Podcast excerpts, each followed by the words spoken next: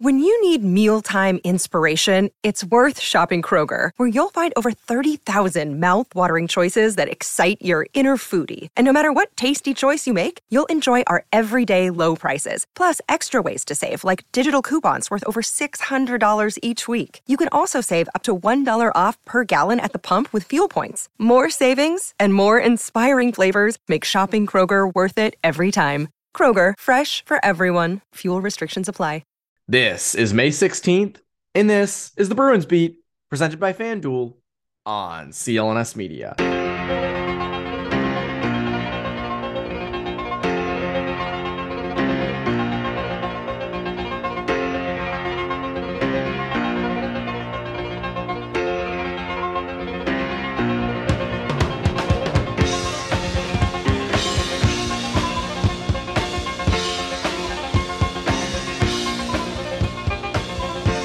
And welcome into the Bruins Beat on CLNS Media. My name is Evan Marinofsky. Hope you guys are having a great day, a great week. And on this episode, Conor Ryan and I get into Bruce Cassidy heading to the Western Conference Final. And we take a look back at that decision, the pros, the cons to firing him.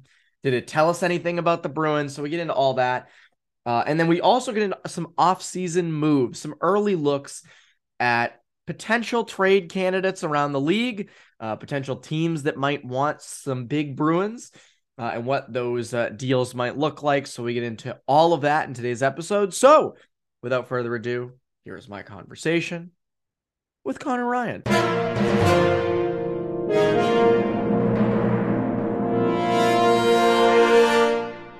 And we're here with Conor Ryan. Conor, what is up? Evan, I'm doing well. How you doing? Doing great. Doing great. Although I will say, Conor, uh, Bruins fans must have had a tough time on Sunday because you get the Celtics who go into a game seven at the Garden, just dominate in the second half. Jayson Tatum goes off for what was it like 51 points he finished with? I mean, it was just one of those all-time performances that, you know, you're just in awe of. Um, and then you had that, so you get to watch, you know, the other your your garden counterpart dominate, go to the conference final against the eight seed Miami Heat. Uh, another South Florida team, eh, a little scary. Um, and then at night at 10 p.m., so you had to wait a little while, but at 10 p.m., you got to see the Vegas Golden Knights and Bruce Cassidy punch their ticket to the conference final. And that's where I want to start today. That's where I want to start today. Bruce Cassidy. Uh, we discussed Bruce Cassidy for many years when he was head coach of your Boston Bruins. And we knew he would, you know, when he was fired last year, we knew he would end up somewhere quick. Vegas came right in, swooped him up, took him in, and uh, now they're in the conference final. And it's the perfect time to look back at the move the Bruins made uh, with with Cassidy. And obviously, and we've discussed this. Cassidy lost the room. He did. He lost the locker room. Uh, you know, he was too tough on guys allegedly, and and stuff like that. But looking back, this Bruins front office chose the players over the coach. And I think it's a fair questioning of did they make the right decision? Because yeah. yes, great regular season, but no postseason success after one year. Uh, what do you think? Yeah, I think it's one of those ones you have to apply the hindsight, right? Of like, did the Bruins, you know, monumentally collapse in this first round? Absolutely. And I think, you know, obviously Jim Montgomery does not uh, come out looking that great in terms of his decisions out there. Um, you could also make the argument that Bruce Cassidy's back.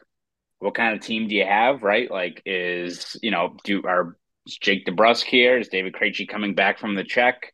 Is Bergeron back, right? Like, there, there's all these other things that you weigh. And it's not to say that over the regular season, just the Bruins being happy and singing "Kumbaya" and you know singing Bryan Adams in the room. Like I don't think that was the number one thing that spurred them on this you know record-setting pace in the regular season. Like, like you can give credit to I think the the lineup tweaks in terms of getting more five-on-five offense, involving the defense more. It's just when you get to the playoffs, you can kind of toss it all out the door, right? And uh, you know, I think you have to give credit for Bruce to Bruce Cassidy. I, I think the biggest thing as to why they moved away from was you know the fact that most importantly, I think just the messaging was getting stale. Like I don't think it was just one or two guys in exit uh, interviews being like, "Yeah, we don't like Bruce Cassidy," and that push it. I I think that was considered right, but I think you have to look at the overarching thing of just.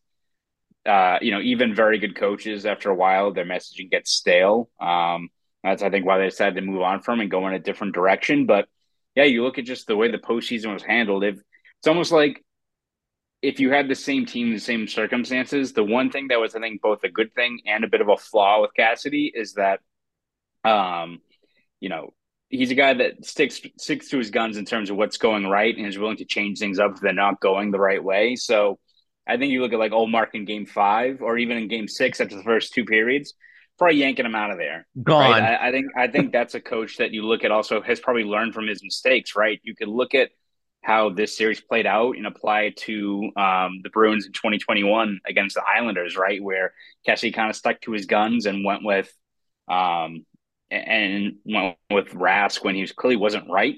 Ended up being Bruins' downfall a little bit in that series, right? So uh, you would imagine that Cassidy would make those same mistakes. Maybe again, that's just kind of the ups and downs that coaches have to go through that maybe Montgomery learns from this. But again, it, it's so tough to apply just like the the looking back, the the hindsight, what have you, because you'd think that if Cassidy was with this team this year with the same circumstances, he wouldn't make those same decisions. He wouldn't stick with Ullmark.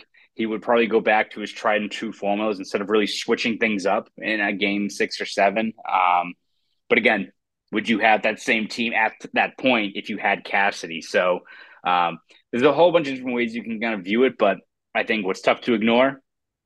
Bruins moved on from Bruce Cassidy's, uh, you know, four wins away from getting back to Stanley Cup final with a, again, a good Vegas team, but uh, dealing with some pretty serious injuries. I mean, their goalie situation, if they can get to a Stanley Cup final with the way their goalie uh, core is right now, very impressive. And I think even if the Bruins, I would imagine even Bruins management, if you look at Bruce Cassidy and yes, his messaging went stale, maybe wasn't doing a good job connecting with the players. I don't think there's any doubt of how good he is as a coach, right? And I think he's proved it so far in his first year with Vegas. I mean, look at what he's done with Jack Eichel. You're seeing it on the national stage with these games. I mean, Eichel's playing defense, he's back checking, he's hustling, creating plays out there. Um, you hit the nail on the head with they would not have had the same regular season. Bruins, no doubt, would not have had the same regular season under Cassidy that they did with Montgomery. But as most Bruins fans would say, who cares? Who cares? It didn't matter in the long run anyway. Um, but the bigger thing with uh with with these two, and and with Cassidy, is was it an early sign that I don't want to say they were soft, but you look at the way they just kind of malfunctioned in the playoffs and just so and just not showing up for games and things like that, not showing up for long stretches of big games uh, throughout the playoffs. Again, I hate using the word soft because they're not soft. These are not soft guys. But was it a sense? Was it an early sense with the with the you know Cassidy's messaging getting stale, which again happens. It completely happens with coaches all across every sport. You're about to see it probably with Doc Rivers in Philadelphia. I know it's crossing sports, but you know, messaging gets stale. But it was it an early sign that this team what it's hard not soft again, not soft, but just not ready for a postseason run like the one that we thought they would end up having.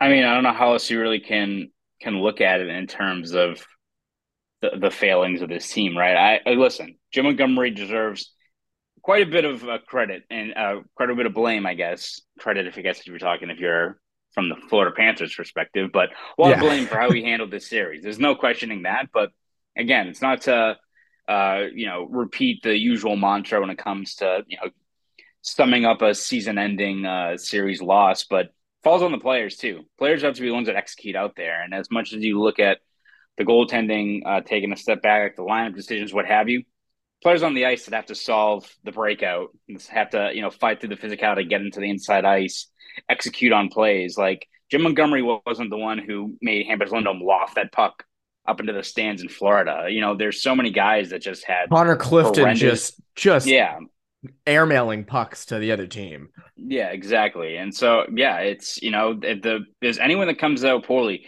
and trust me, there's a lot of individual players. There's a lot of you know Jim Montgomery that don't look great coming off of this series and what could have been uh, over this playoff run, but just a collective group for the the the players out there. didn't show up, didn't execute. And again, you can look at the regular season. I think we all talked about this that even next year, this Bruins team can go out to an eight one and one start. I feel like we're all going to be like, okay, that's good. Uh, it's more than we expected. That's good. Let's see how it translates to the playoffs, right? Like we'll see it. We'll see it in the in the spring. You know, this. I mean, it, it's unfortunate, but you look at this team, and even you know, remains to be seen what the, this roster looks like when camp opens in September. But still going to have quite a few guys that have been on this team for a long time. Have been through a lot of playoff games, and now like you have that level of I don't know if doubt's the right word, but you're you're just waiting for the other shoe to drop, right? Uh, you know, it falls on the players executing these situations, and after going on a, a, run all season long, they just didn't didn't execute, didn't show up when when the time mattered, and you know that's a tough look for a team that you look at how much veteran talent, how much mettle, how much uh, you know productions are all season long, how focused they are.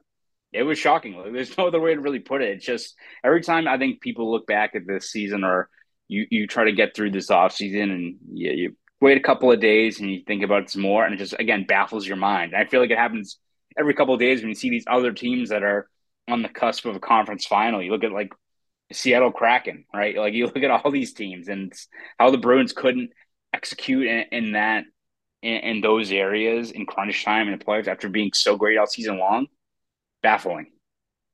Yeah, baffling is the right word. And again, I still just go back to you know, as we dissect the season and and the postseason and what happened, I do think it is an interesting observation of hey, you know what, you know, there were a lot again. Messaging went stale. I get it with Bruce Cassidy, um, and again Montgomery. There were some really good changes he implemented this year. I mean, he was he's he was not a failure this year. He just had one bad postseason uh, round. It was just a big postseason round to really bring your worst. But I still wonder if there's something to be said there for, you know, the players needing a softer touch. Um, and it just, you know, translating to when when the going got tough, they didn't really show up. And you know, you're gonna see it for the rest of the play, you know, for at least four more games in the conference final out west. Uh, whoever Vegas ends up playing, whether it's Dallas or Seattle. Um, and it, like good for Cassidy, man. Like, you know, loses his job here, immediately gets picked right up he loses his dream job here. Um, and I, I know that again, there there were there was stuff in the locker room that he was not, you know, uh, he had, you know, his again, he'd he'd run thin uh, with the players, but uh, you still look at the results and and all that stuff, and you know, again, it's hard to. I mean, it it worked out it, during the regular season. It just didn't work out during the playoffs. And I know they're two different coaches, but um, you know, I think it's a fair evaluation to make. So picking right back up, Conor, uh, off uh, uh, off season stuff, off season moves. Uh, there's going to be a lot this off season. There's going to be changes to the roster. How big the changes are, we don't quite know yet. Uh, but looking around the league, uh, there's some interesting things going on. Winnipeg's got there what could be like a fire sale. Uh, there's some other uh, areas that uh, that Bruins could kind of check in on. And one area I want to start with is Pierre Luc Dubois out in Winnipeg, 24 years old, pending RFA, six million. Uh, he he made this year. He'll be an RFA uh, going into next year. He's a center. Feels like the likely spot is Montreal. That's kind of the scuttlebutt on him, but it's a young center. Definitely would take a little bit to get him. Uh, but do you think the Bruins could potentially be in on a guy like that? I, I mean, I think it's going to come down to what the what the cost is going to be, right? And the Bruins don't necessarily have a lot of draft capital to entice a team like Winnipeg. That again, you kind of look at if they're looking to kind of blow up this core and reset. Draft capital makes the most sense, right? And I think you look at the assets that the Bruins have. One of the most appealing is probably a goaltender. And they kind of have one right now in you know Hellebuyck, right? So it's not like they're a team that um, you look at Edmonton or like the Kings or someone like that that could use another goaltender to really push themselves over the top this year. Winnipeg doesn't have that same kind of uh, need that would make it easy for you to facilitate a deal. So are you giving up, you know, a Lysell, a Lohrei with a DeBrusk or someone else like that? Like you probably have to give up quite a few pieces to get a guy like Dubois. And again, I think there's a little bit of concern with Dubois in terms of probably the off ice stuff, whether it's where he kind of forced himself out in Columbus not a great look for a talented player. And again, he's part of that core in Winnipeg that I don't know what what goes on up there, but that whole kind of crew uh, does not really have the best track record. Um, that being said, you know, it's the Bruins have brought in a couple of guys before that you, you, you know hear stuff about how they are off ice and they've adjusted very well. You don't hear anything in terms of how they've uh, fit in uh, in the room here in Boston. And you look at a guy like Dubois as opposed to maybe other potential trade candidates, right? Like you're looking at like JT Miller, who's 30. Um, you know, he has his own kind of you hear about him. Um, at least a guy like Dubois is what, 24? 24, 25. He's right? 24. He's, yes, he is 24. Yeah, so, I mean, you look at a guy like Dubois who's 24, maybe doesn't have the high end offensive ceiling as a guy that can, you know, give you 90, 100 points, what have you. But look at the way he plays. It's kind of like the same trajectory as like a guy like Matthew Tkachuk, right? Again, not going to give you 100 points, but you look at how much having a guy who's a pain in the ass to play against, fights inside, bugs the bejesus out of teams in the playoffs. Like having a guy like that in your top six can pay dividends, right? Like, would you rather have just in terms of playoff? Would you rather have maybe a guy that can score a little bit more points and like JT Miller, or would you rather have Dubois, who's going to make an impact in playoff games, right? So, in terms of the fit and in terms of what you might need moving forward, Dubois kind of fits in with the plan of the Bruins of, you know, improving or retooling on the fly, right? In terms of if you get a guy like Dubois and sign him long term with a core of Pastrnak and Lindholm and McAvoy and ideally Swayman after he's done with an RFA, you've got a framework of a pretty good roster, and that's not even counting a guy like Zacha. You're still going to be contending for a good while. It's a good group to have out there. It's just, I think, going to come down to the price and what you have to give up to get them. This is the big thing this offseason. It's not so much your needs, it's you don't have a lot to trade. And and by the way, we were all in on the Bruins going all in this year, you know, giving up firsts and, yeah. and draft capital and things like that. This is the fallout from it, you know, and you push ships to the table and you did the right thing. The team was the, the problem. The team didn't show up. The team didn't uh, make use of what you the, the talent that the front office put around it. But this is the fallout. And the fallout is when you want to go for a target like Dubois or Elias Lindholm in Calgary or other pieces around the league that are popular and that other teams want in on, everyone's outbidding you. Unless you put up, you know, like a crazy, you know, offer like that you wouldn't do, you know, like uh you know, a top player on your team for Dubois. Like you're not doing that. Um, I don't think. And so, but if you want to like your top prospects are Lysell and Lohrei, you know, I don't know how highly those are know, they're top prospects for you. I don't know if they're super highly regarded elsewhere around the league.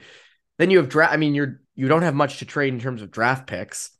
Like you're gonna start trading, you know, draft picks in like 2055. I mean, it's you know, it, like again, that's what's gonna hurt you for a guy like Dubois because you're right. He would fit great. He probably would fit well. This, you know, again, it's not Montreal. Uh, maybe he gets here and immediately is like, I want to go to Montreal. You're gonna have to execute a Bruins Habs trade, which would be freaking crazy.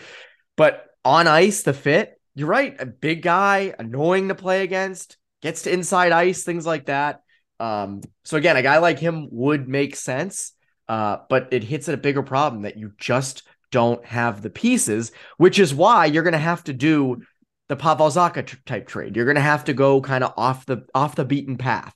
You know, find guys that are outside the framework, like an Auston Matthews as Petrov McGuire. Uh, I think Petrov McGuire quoted the uh, old Matthews tweet of there's always a tweet for everything. Of Boston with the plane emoji. So uh, I, you know, every time Petrov does that, I'm always like, wait, what? And then I'm like, oh, the tweets from 2015. Uh, it's gonna so, be a long off season.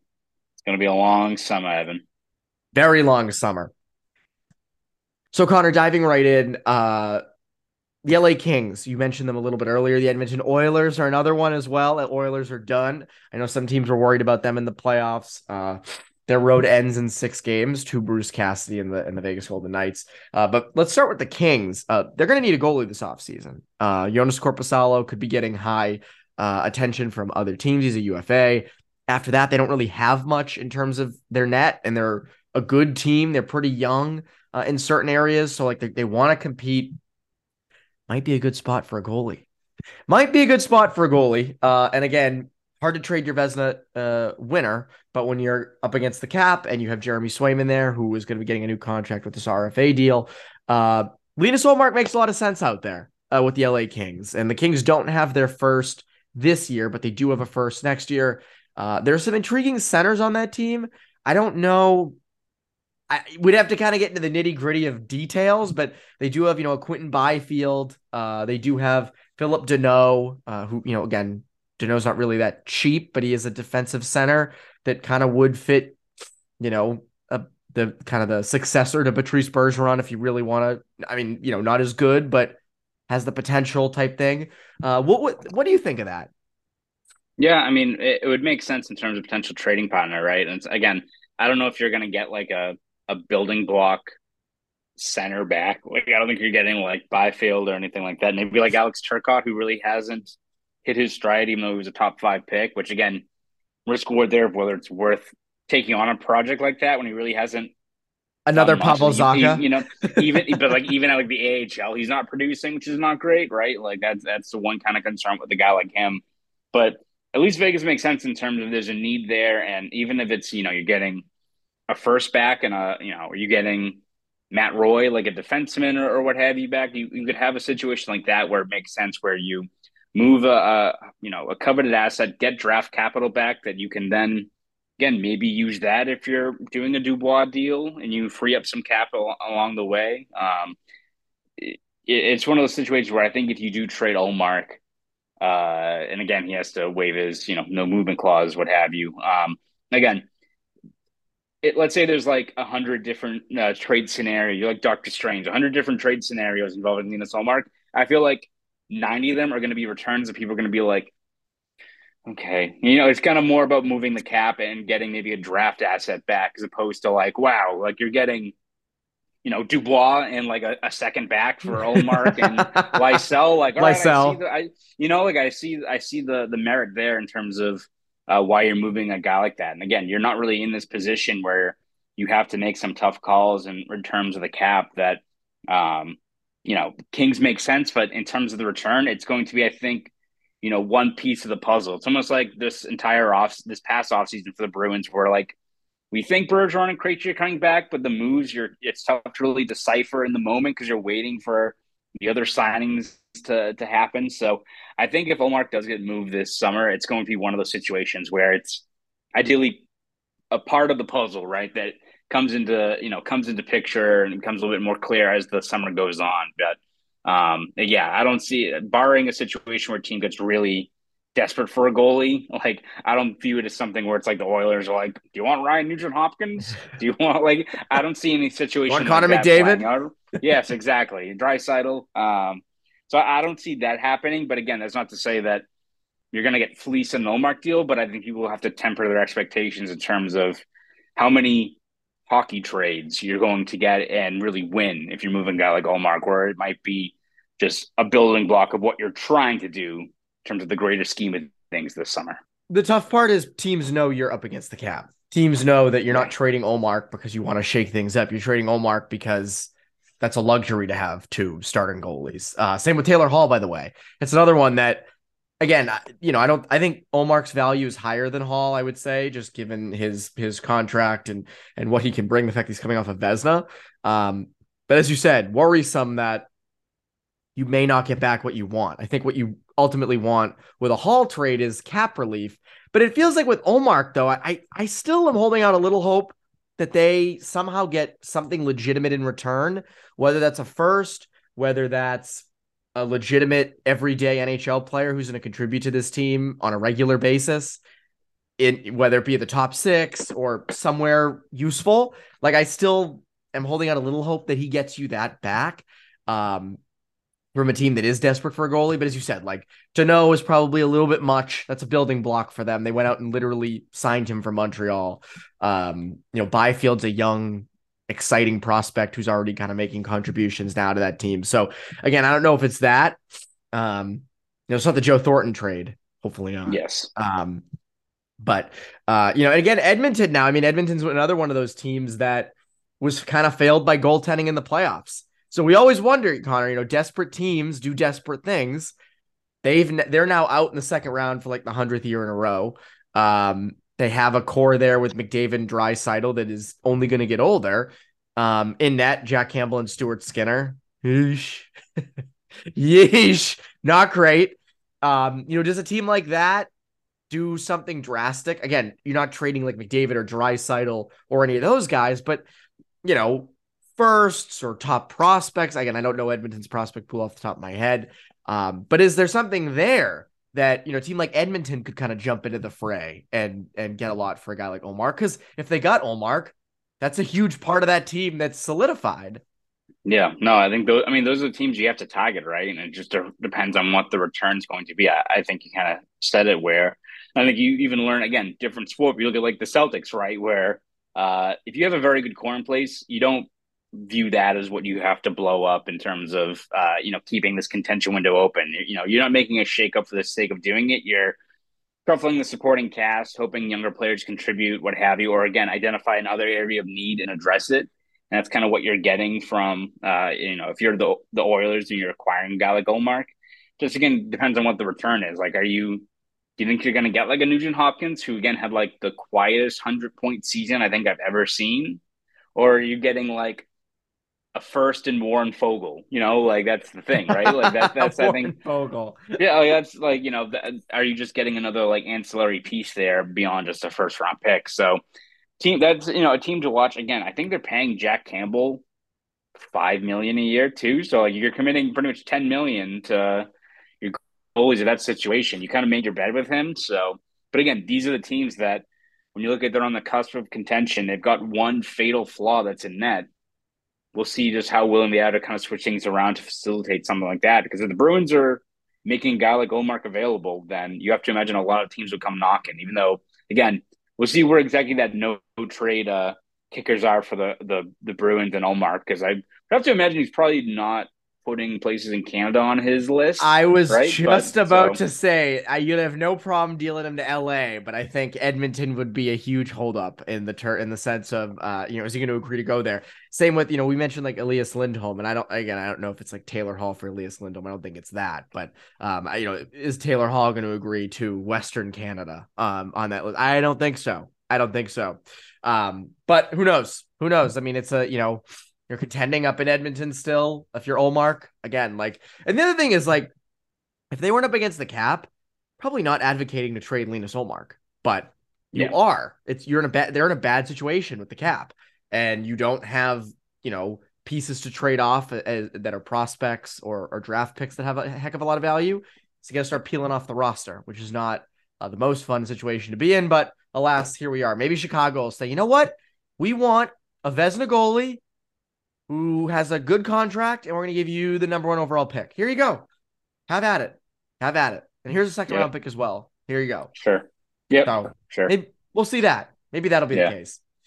Uh, okay. Anyways, anyways, no Conor, but we're not going to do the uh the Connor. But what's it going to take to get Connor Bedard? Uh, I don't think we're going to ever do that this offseason unless it gets real. Then that's crazy if that actually got like that happened. But I don't think there's any way Chicago trades that pick to anybody because they're not. No. It's not like it's not like they were the you know, and the Bruins didn't do this in 2011. They or 2010 they took Seguin, but it's not like they're a, a team that's contending. That's like, hey, let's deal this number one pick for a ton of franchise pieces.